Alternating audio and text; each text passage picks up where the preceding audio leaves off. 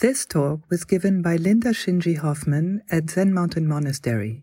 Shinji is a senior lay student in the Mountains and Rivers Order.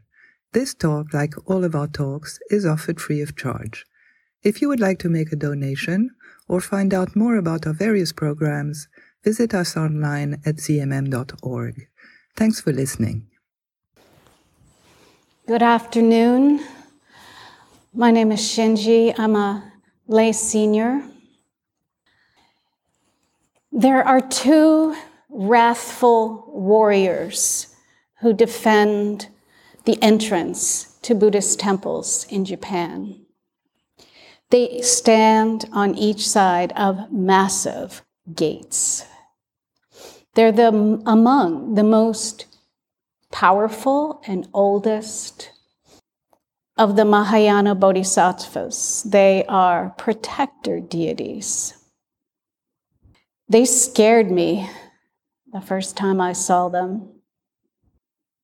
Entering here for the first time, we don't have big, scary statues outside, but it's still intimidating. For this talk, I'm going to call those two wrathful figures dependent origination. Dependent here, origination. They always stand together, those two words, sometimes dependent arising. I am just learning. I am studying this dependent origination. But I feel like it's what turned my whole mind upside down. And that's why it's so scary, really, to enter those gates. Nagarjuna, the great Indian Buddhist teacher and philosopher from the second century, said, The dependent arising is what is profound and cherished in the treasury of the conqueror's teaching. So, conqueror, he's referring to the Buddha. And this is a teaching that is difficult and important for all Buddhist practitioners. So, some of you know I live on a farm. And when I learned that the Buddha explained this teaching on dependent arising using a rice seedling, I was pretty interested. The Buddha looked at a rice seedling and then he said, Monks, he, and we can say she or they, who sees dependent arising sees the Dharma. They who see the Dharma see the Buddha. So this is all on seeing a rice seedling. That's, that's the Buddha's message. It's, it's short. Shariputra, upon hearing this, went off to find Maitreya and asked him, What is the meaning of that sutra spoken by the Sugata, another word for the Buddha, after looking at a rice seedling? So, what is this dependent arising? And how does one see the Dharma if one sees dependent arising? And how does one see the Buddha if one sees the Dharma? So many questions. Maitreya began by answering, because this arose, that arises. This is dependent arising. Very simply said, straightforward. So the Buddha saw a rice seedling and said he saw dependent arising. So let's try to figure out what he did see. So we're just going to look at a seedling for a moment, right? We have a seed. The soil is fertile.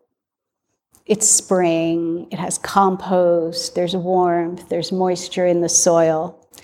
All four elements are there air, earth, fire, water. and um, time, say the season. So those are the external conditions. And then the seed has internal conditions. That seed has the potential to become a sprout. Inside that tiny seed are two seed leaves. They come packaged right in there. I mean, folded up so tightly, you can't imagine that they actually can unfold and grow and photosynthesize. The seed only needs to crack open, and there they are. Two tiny leaves on the tiniest of stem, and then the stem grows and the seeds grow, the, the leaves grow, and more leaves appear, and this stem is growing taller and taller. So, where did all these other leaves come from? How can they grow? They didn't arrive like in that seed package. They are dependent on the seed, but they are not the seed. By the time the stem and leaves are all growing, the seed has long disappeared. And if we follow the growth of our plant, the seed is not the stalk, the stalk is not the bud, a blossom is not a fruit. But it all happens in this truly beautiful and astonishing progression. It is a chain of dependently arising events, each one dependent on the one before. But nothing really continues from what came before. And even more amazing, the apple seed produces an apple tree that produces an apple blossom and that produces apple fruit with apple seeds in its ovary. And a tomato seed produces a tomato plant and tomato flowers and tomato fruits. So there is this stability through time. Yet, there is nothing that has any intrinsic self. Each part is dependent on what came before, but it is not what came before. But leave a part out, and it doesn't work. Break off the stalk, the plant will not produce a seed. And if I'm in a hurry when I plant the seed and I don't prepare the soil well, it doesn't grow. Or if I'm really tired after a long day and I don't water the seed, it just folds up and dies.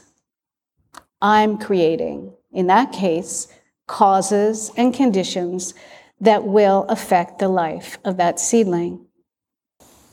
Because this arose that arises.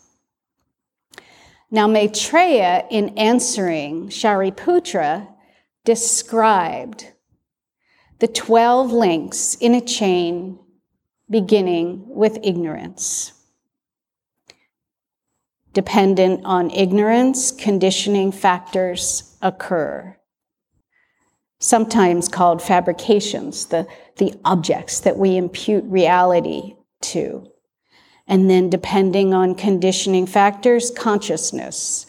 And dependent on consciousness, name and form. And dependent on name and form, the six sense faculties, and so on. Like, we don't have to memorize all of that. But contact grows from then feeling and craving and clinging and grasping becoming until aging and death and sorrow and lamentation, misery, unhappiness, the whole heap of our suffering. And then it all leads to the next birth. So this is often depicted as a wheel. And the Buddha is up in that left upper corner, free from the chain, his karma exhausted. The chain begins with our ignorance of the Four Noble Truths that set in motion a sequence that leads to all forms of suffering. Each condition determines the arising of the next condition, and it can happen in a split second or over many lifetimes. So I used to teach um, in prison, uh, a men's prison Massachusetts, a course called Houses of Healing. And one of the exercises that the men did was a timeline of their life. And the ones like who, who really took it on, they would go around the whole room on every blackboard and they would list out sort of the beatings, the abuse that led to stealing or getting into fights and more abuse from parents and doing poorly in school. I remember one man who described his new bicycle and it was stolen and he went home and and in, instead of any sympathy received a beating so it was this whole sequence of events that led to, and most of these men were in for second degree murder, so unpremeditated. Just an explosion from the causes and conditions that had piled and piled up. We need wisdom to see what is causing our suffering and how we can put an end to it. And we know if we're causing suffering for ourselves, we're causing suffering for others. Understanding dependent arising can help us. So, just one more example that's easy to, to see that something is not really in existence. So, if you think of a rainbow, it appears, it's so beautiful, we love it, but it's just causes and conditions. The, the water, the light coming a certain way, refracting, and we appreciate it so much. But we don't look at it and say, oh, I want it to last. It's not going to last. And we're fine with that. It's the same thing with everything that arises, including the self. Dependent on causes and conditions and this whole chain of cravings and aggregates that produce karmic seeds. Because we're also born with karmic propensities. We aren't just like a clean slate. Some of us have strong resistance to disease. Some of us might be weak, no different from seeds in a seed package. Right on the packet, it says 80% germination or 60% germination. And the farmer knows spread it more sparingly or densely. Human beings aren't any different. Think of infant mortality rates before the development of healthcare causes and conditions. And then we have genes, right, that are passed on over generations. For example, in Ashkenazic Jews, there's this gene called the BRCA gene mutation that causes those who have it to be much more likely to develop five types of cancers. And I recently found out I was diagnosed with it. And it has given me like really good opportunity to ponder karma, generational karma, and how to respond. We all have karma we're born with, And then this leads to the karma we create. So in this case, others may have this gene mutation or may not have it. I can see them as fortunate. If they don't, I can be happy for them or I could be jealous of them. I can be sad for myself and for the next generation of children in my family. Or I can be proactive. We all have things we carry, and they're all different. If I think of the men I taught in prison, I certainly don't condone that behavior that's harming others, but I can see in studying this chain of dependent arising that the little boy who was became this grown man standing in front of me in his 30s or 40s in many ways had very little to do with what happened. And this person can learn in studying their own history and taking responsibility.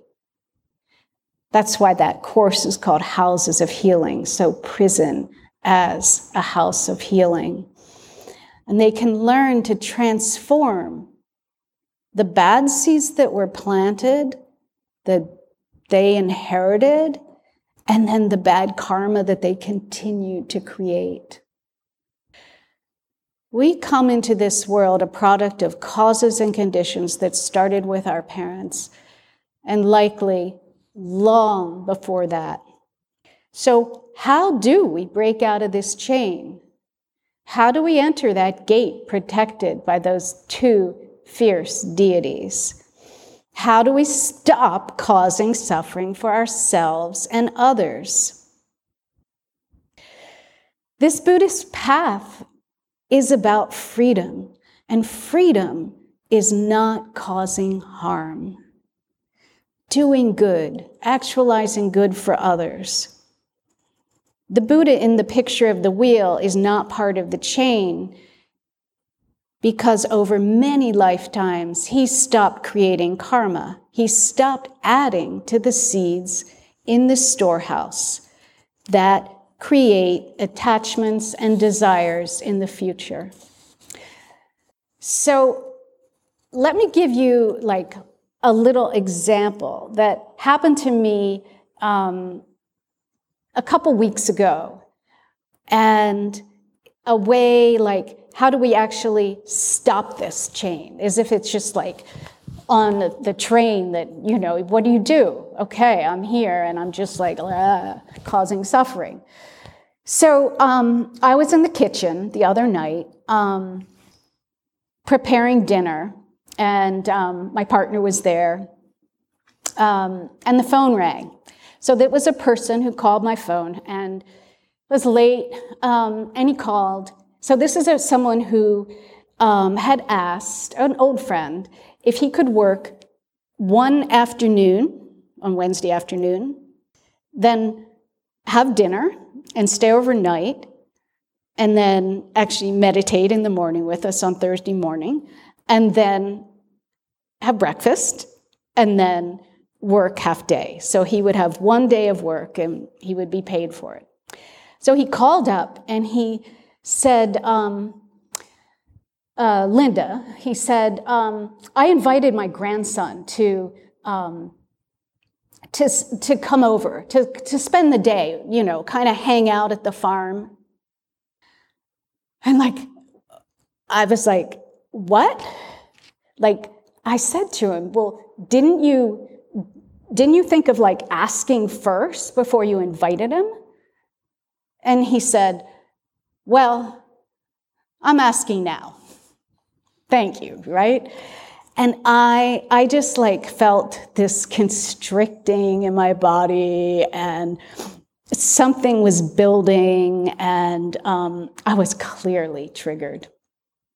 All I could think about were like all the things. He has a meeting he goes to at seven, and I would probably have to entertain his grandson and then um, make sure there was enough food and, you know, all this, as Hojin Sensei talked about, proliferation on and on. And so then I thought something to like ask him. So I said, well, is he going to sleep with you?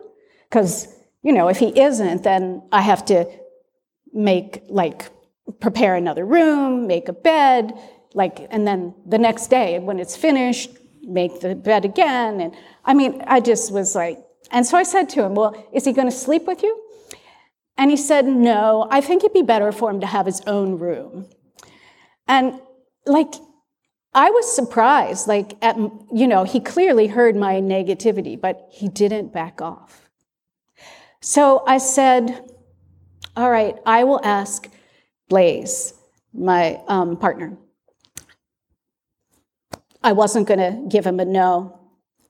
I couldn't give him a no. And so I added, I actually said, you know, I, I'm working on my boundaries, and it's really hard for me to say no. But he didn't back off. And so um, I hung up, you know, okay, I'll talk to Blaze. Blaze was there, he heard the whole thing. He wasn't attached, he wasn't triggered, so it didn't really matter to him. And so he said, Tell him no. I, so I said, Okay, will you tell him? Will you tell him no? And, and then I knew, like, Blaze will, yeah, you know, he'll take his time. And I was like, Will you tell him now? and he did. He told him right away. Um, and then, so that was, that was over. But then we sat down to have dinner and started talking about it. And I was like, wow, was I right or wrong or what, what just happened to me? And um, Blaze looked at me and he said, You got really triggered. What was that about? And I, like, ah, I pulled back, right? Um, and like sunk into my body. Um, and um, I said, I felt, I felt like I was being taken advantage of. And then he continued. He said, um, "Who was it?" I was like a little shocked, but but his questioning like kept me in my body and in my feelings. And I realized that I didn't need to go into a story. I didn't even need to like think of or remember like the specifics of that feeling because I knew like I had touched something real. And it wasn't outside. Like it wasn't from that phone call, right? What I touched was inside me. Like Gokhan said in his talk last Sunday, I can only make change in my body, and I affect the world through my thoughts and actions. I touched some contact point in my body. So in that chain, there's contact and feelings arise. And I could see it. I could see it so clearly. And I felt like I could just pull it out, like I pull a weed out of the carrot row. So we don't have access to like all those links in that chain, right? Rakusan told us we are going to get old and sick and die. Like there's no there's no changing that. But there are places where we can make those changes. So how do we do it?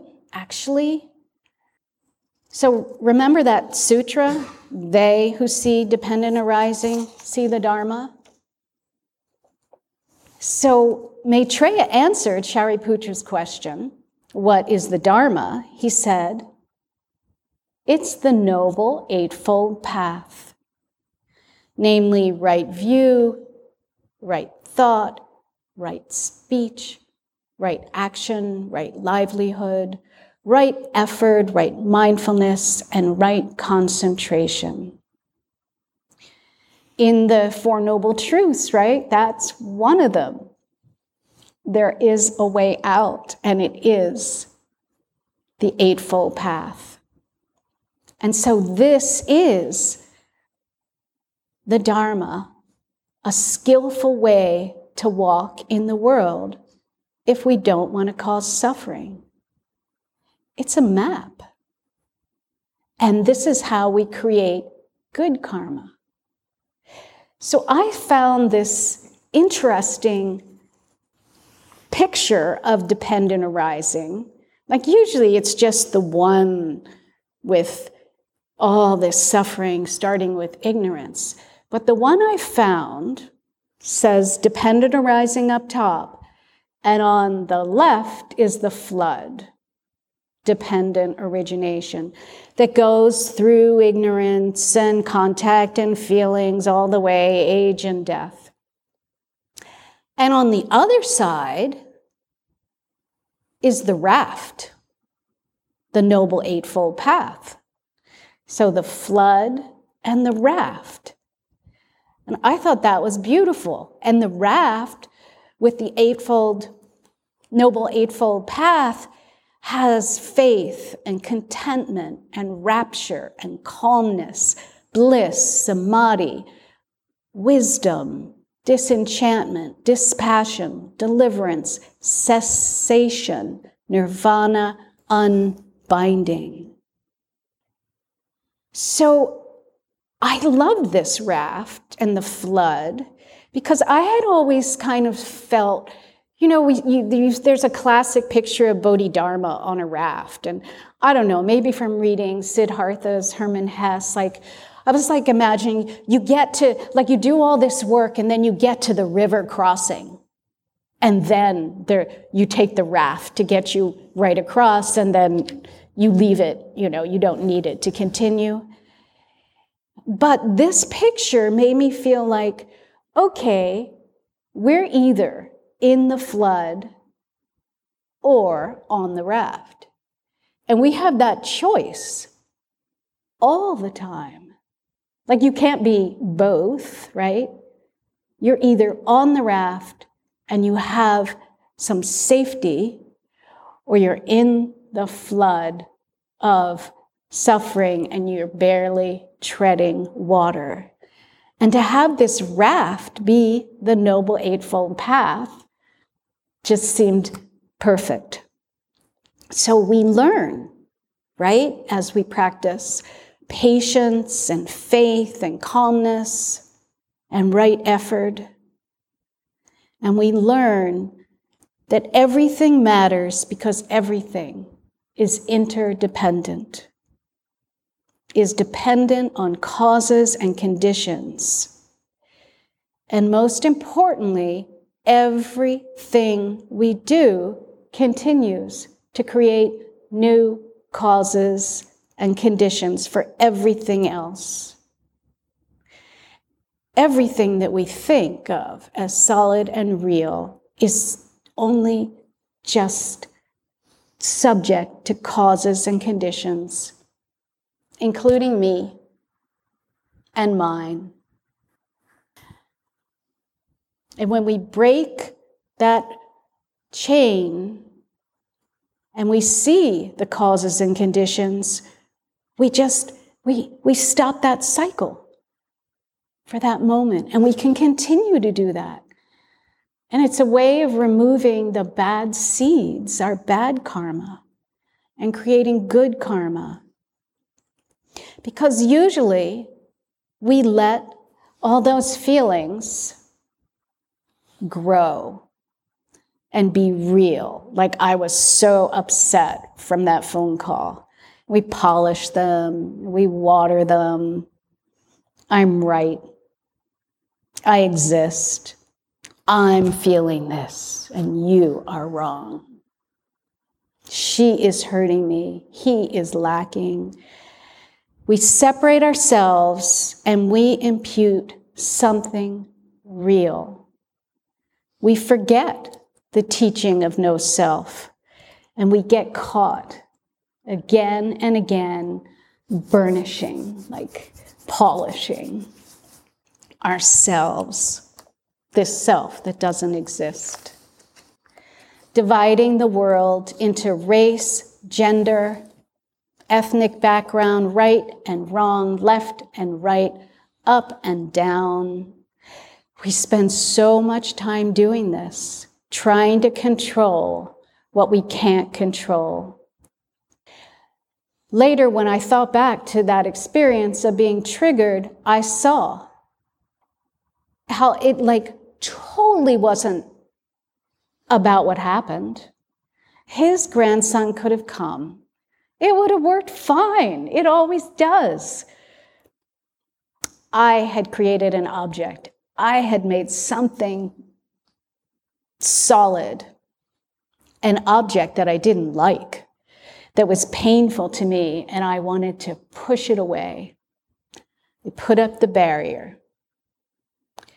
But the Buddha taught knowing that whatever is felt, pleasure, pain, neither pleasure nor pain, within or without, is suffering.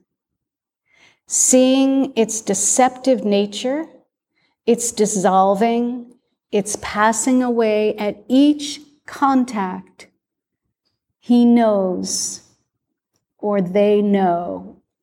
It's right there. With the ending of feeling, there is no suffering coming into play. So we can change. We can transform. And it really is because of dependent arising that everything is workable as we follow our vows and offer loving kindness, we load our storehouse with seeds of good karma. Our lives become easier and we have more to offer people. And the places we live become places of refuge. And our words offer comfort. Shugen Roshi asked in one of the study talks, it was a while ago, why is loving kindness important for the development of prajna? Loving kindness is how we create seeds of good karma. He explained how insight arises when we create good karma and when we do things that get rid of negative karma. Cause and effect are mutually dependent. When we cause good in the world, the effects are always good. And we clearly see the impact we have, and we hold on to our intention to do good and not harm. And we need this, we need to count on a way of behaving, and the Eightfold Path is such a teaching. And the last little piece of that sutra, he who sees the Dharma sees the Buddha. Maitreya said, he is called Buddha because he understands all dharmas. The Buddha understood that all dharmas are unborn, peaceful, fearless, baseless, empty, and selfless. He saw that things arise dependent on their causes, and then we give things identities, and they become objects in our mind only because we impute a concept onto their parts. Clear seeing is Buddha. We can bring peace and ease the suffering of this world as we train as we plant seeds and water them, cultivate them and harvest and share the sweet fruits. There isn't only one Buddha. We are Buddhas.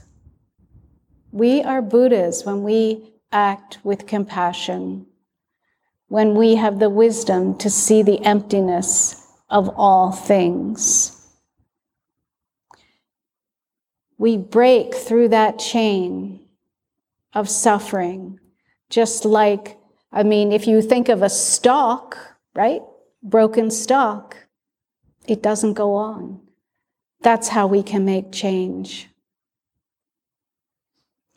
Then we can be like the ocean, accepting myriad streams. We can be like the sky, accepting every cloud. We can be a lamp for others. We can walk freely. Like that meditation that the Buddha taught his son, Rahula, he said, develop a meditation in tune with earth. For when you are developing the meditation in tune with earth, agreeable and disagreeable sensory impressions that have arisen will not stay in charge of your mind. He said, Be like the earth because people throw trash and urine and feces and saliva, and the earth does not respond. It's not disgusted, it's not humiliated, it just receives it. So that was the Buddha's teaching. And what about that pair of statues outside the Buddhist temples? Those fierce, demon looking protectors? One has an open mouth, and the other a closed mouth. One makes the sound ah, for agyo, and the other mm, for ungyo. And they are the first and the last syllables in the Japanese syllabary. So they stand for beginning and end, for birth and death. So maybe those warriors are tamed when we let go of birth and death, let go of the self who needs protection with right effort and mindfulness, with the guidance and wisdom of the Eightfold Path, and with the support of our teachers who have walked this path ahead of us we walk the middle way. We walk through the gate unafraid.